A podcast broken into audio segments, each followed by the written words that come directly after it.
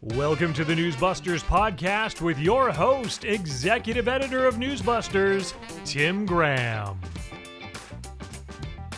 Hello and welcome to all our listeners in the human race, who all have innate dignity and worth. None of you are vermin, you know, like sewer rats or the woodchuck that once burrowed under my front steps. Of course, we're talking about the latest outrage from Donald Trump. On Monday's PBS NewsHour, the freakout was on. Anchor Amna Nawaz intoned, "Former President Donald Trump attacked his political opponents in a speech over the weekend that historians say echoed authoritarian leaders." New York University historian Ruth Ben-Ghiat joins me now to discuss. Yeah, you notice they always do this where they're like, historians say. Well, who are the historians? They're our historians. Yes, Ruth Ben-Ghiat. I call a Ruth bullshit because every time Ruth comes on, Trump and his supporters are all authoritarians. They're Hitler and the Hitlerites. People on the left say Trump has an authoritarian playbook, but the playbook here is obvious. Let's book the new RBG to trash the GOP. And the segment ended like this. Amna Nawaz says, "Ruth, very briefly if you can. We know we have heard from Mr. Trump's defenders in the past that you should not take what he says literally, that he often speaks off the cuff. What do you make of that?" Ruth Ben-Ghiat says, "In all cases of history that I have studied in my book, Strong Men, 1595 in paperback, people did not take the various Hitlers and Mussolini seriously until it was too late." Yes, Ruth thinks Trump is both Hitler and Mussolini. She's a specialist in Italian history. Now let's just listen to the actual passage in Trump's speech so we can sort of hear it for ourselves. "We will root out the communists, Marxists, fascists, and the radical left thugs that live like vermin within the confines of our country, that lie and steal and cheat on elections and will do anything possible. They'll do anything, whether legally or illegally, to destroy America and to destroy the American dream." Now, as an analyst, I noted, hey, the libs here are saying Trump called his political opponents vermin. Amna Nawaz did that. CNN put it in their Chiron with Chiron Boy. Trump calls political opponents vermin. But if you listen to this, he named the communists, Marxists, fascists, and the radical left thugs. Now, are these people trying to tell us something about themselves by reading themselves into this litany of radicals? They probably identified themselves when he was kvetching about people stealing elections. But they overreact and they overinterpret. Personally, my first reaction was a cringe. I would not use the V word. Oh, no, no. My father, Mr. James Alfred Graham, had a saying as he dished out the spam and beans at the dinner table. He said, "God don't make no junk." He wasn't an illiterate man. He was doing that to be humorous. Anyway, one of my personal Twitter rules is I never retweet anyone who calls someone else a POS or terms of that nature. We are called to pray for our enemies. And at the top of our list of our enemies should be the people who commit the most heinous acts. We would want to save the roughest terms for terrorists like Hamas on October 7, or murderous dictators like Hitler or Stalin or Saddam Hussein. It reminds me of when I was living in D.C. in the late 80s, and one of my friends said, the guy in the 7-Eleven said, "Saddam Hussein's an evil man. He has AIDS." Or how about evil dictators like Xi Jinping? Our so-called pro-democracy media Call that guy Chinese President Xi Jinping. Like they have a democracy that's meaningful in that communist regime. Yeah, somehow Xi Jingle Pingle has more Democrat cred than Trump, the way they report these things. Biden, of course, treats him as just another head of state. They really have more outrage for Trump than they do for Chinese dictators. They are rougher with Trump than they are with Chinese dictators.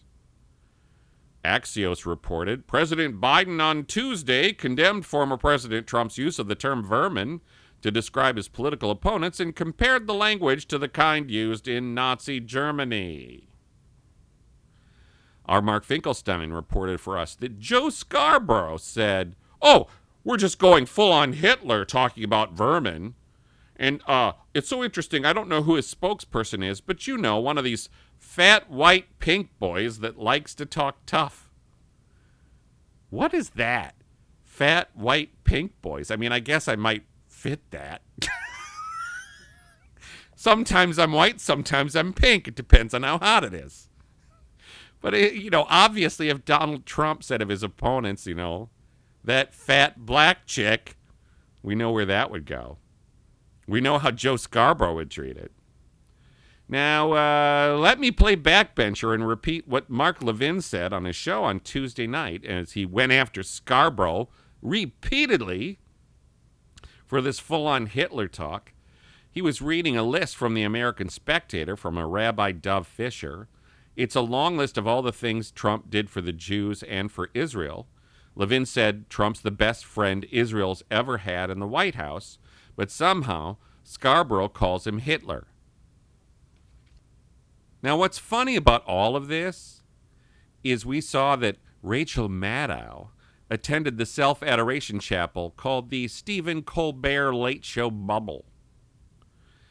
Yes, there she was honored and adored as one of the great historical scholars of our times. For she has a new book out on fascism and the 30s. And if you're a comic book figure like Mr. Colbert, you imagine that the average American conservative has fascist tendencies because we are all intellectually lazy people. Let's unspool the nonsense. My question to you is, from what you've learned about studying fascist movements and fascist movements in America, is given that fascism is essentially an attractively lazy political tool, why do you think it has so many people on the right in America right now interested in it? Well, I think that he's inviting us to call him a fascist, and he's doing these things so that... I played into his hand, is what you're saying? Well, I am too. I mean, you can't ignore it, right? You don't have a choice. He is yanking our chain. He does want to be talked about in these terms. But it's important that you pointed out that he, in that speech, also called his critics fascists. He wants fascists just to become a random political epithet, just an insult that everybody uses that means nothing. In the same way that he took fake news was a thing, but then he decided all news is fake news. And now fake news is just this term that means nothing. Well, because there can be no authority other than the authoritarian, and so no one can label him with anything, including something as accurate as fascist, so that all meaning has to be undermined. That's what George Orwell talks about. There can be no meaning to anything other than what the state says the meaning is. That's exactly right. So he's sapping those words of their meaning, so we can't criticize him by calling him a fascist because he says everything's fascist. I don't love this lazy Colbert imagining we're all fascist curious. But I do love this moth to a flame business where Maddow's like, he's yanking our chain, but we can't help but be manipulated. He says words that shock us and sound like Hitler to us, so we cannot help but overreact and say ludicrous things. And then that gets all the right-wingers to say we like Trump. Yeah. He upsets all the right people with his words. Alex Christie and I were laughing about how Maddow was upset he was stealing the term fascist. He's defining fascism down. He's destroying it like the term fake news. You can't say, I'm a fascist, you're a fascist. They get all upset. We want to call you a fascist and make it stick. It doesn't matter if it'll pass a fact check. Look, We've all observed Donald Trump long enough on the political stage to know what he's doing here.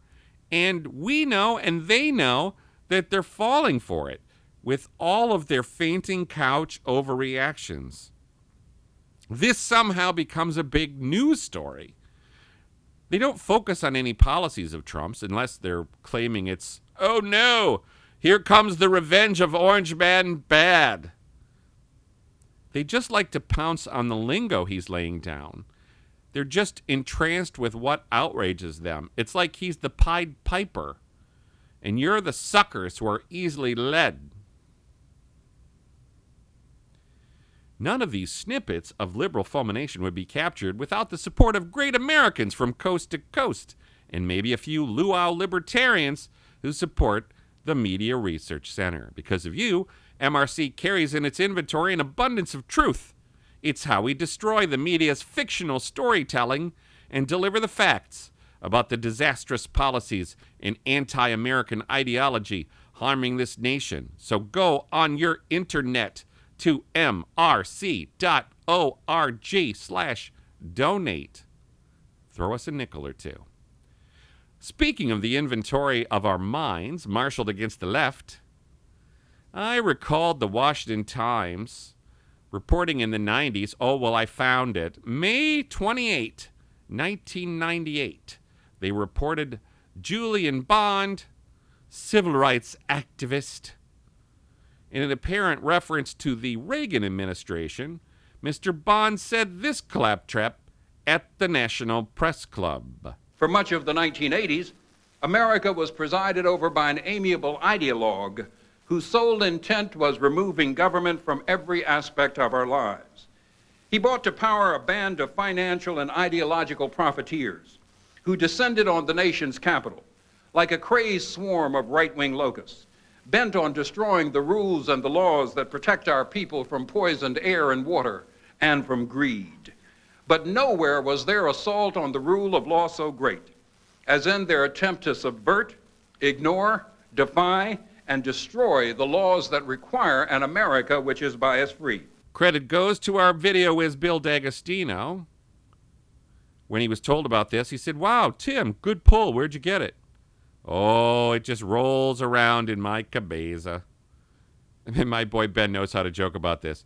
You can't remember where you just put your phone, but you can remember what the NAACP honcho said 25 years ago. But Bill located the clip for me. Thank you. He was amazed and amused. In that inimitable way of his, he goes, oh, we're just a cloud of detestable pests who only destroy. Locusts could be wiped out as a species, and only the entomologists would be disappointed. Oh, but we weren't normal locusts. We were the crazed right-wing locusts. We're just the worst kind of insects. But remember, our media elite heard this in real time and sort of reacted like, well said, Mr. Bond. Fair statement, Mr. Bond. This was only a news story to the Washington Times and the Media Research Center. They treat him as, oh, civil rights leader Julian Bond, head of the NAACP. This wasn't the only time he did this. This is sort of what he did. In February of 1999, Julian Bond charged Republican congressional leaders have, quote, become the running dogs of the wacky radical right and are contributing to a situation where white supremacy is everywhere in America. Zero fear of fact checkers. So either we're locusts or running dogs. Or we're susceptible to dog whistles. Every time you hear them talk about dog whistles, you just say, I can't believe you're dehumanizing us. You must be authoritarians. So digging through some old material, I located a 2004 interview on Anderson Cooper 360 when the Democrats were trying to trash President George W. Bush for somehow not agreeing to speak to the NAACP convention. They did this a lot. They did this to Bob Dole in 1996. Oh, he won't speak to the NAACP. These Republicans instead go give a speech to the Christian Coalition. Well, hey, dummy, This is their base. You go to Republican audiences to find your supporters. You don't go to the NAACP to find your voters. That's the Democrats. That's the Democrat base. If you don't think the NAACP is part of the Democrat base, you're lost in the 60s or 70s because, you know, ever since like Clarence Thomas, you know, ever since the mid-90s, the NAACP has become more and more leftist, more and more part of the Democrat base. You know, it's not. Benjamin Hooks in 1991, when he was leading the NAACP, was actually puzzled as to whether to back Thomas or not. They ended up not, but they actually puzzled over it. So we were shocked to discover Anderson Cooper threw this locust thing at Julianne Malveaux. Now, if you don't remember Julianne Malveaux, she's the crazy woman who said she hoped Ginny Thomas fed Clarence Thomas lots of eggs and butter so he could die young. That didn't turn out. Justice Thomas came to an event of ours and made the crowd just scream and yell, saying, "The doctor says my cardiac health is excellent." Let's troll Julianne Malveaux. Naturally, this nasty woman was going to find all the locust talk perfectly acceptable. We couldn't dig up the video, in part because we're moving and all of our tapes and DVDs are in a crate somewhere. Anyway, Anderson Cooper. I want to read to you a few comments made by the NAACP leadership in reference to President Bush. This, by the way, the organization says they are nonpartisan, and yet they refer to Bush and the Republican Party as, quote, a crazed swarm of right-wing locusts, as neo-fascists, and, quote, they draw their most rabid supporters from the Taliban wing of American politics. Why should President Bush speak to them if this is the way they feel? That does not sound like the CNN we know. That is a question from the right. That is not generally what we see. So Julianne Malveaux, here comes the lame answers. First of all, the NAACP is our nation's oldest and largest civil rights organization, founded in 1909. The National Rifle Association is America's oldest civil rights organization, founded before the NAACP. Anyway, she goes on. It represents nearly a million African-American people. Its 64-member board includes some Republicans. Certainly, and I acknowledge that Democrats are in the majority. Yeah. Yeah, maybe in 2004 there was one or two. Maybe. Cooper comes back, but it doesn't sound very nonpartisan to be calling, you know, President Bush a crazed swarm of right-wing locusts and neo-fascists. Yay! Yay to Cooper, number two. Malveaux, yes, but Anderson, this is a response to a number of policies and things that people disagree with. But here's the point. This president said he's going to reach out to everyone. He says he wants African-American votes.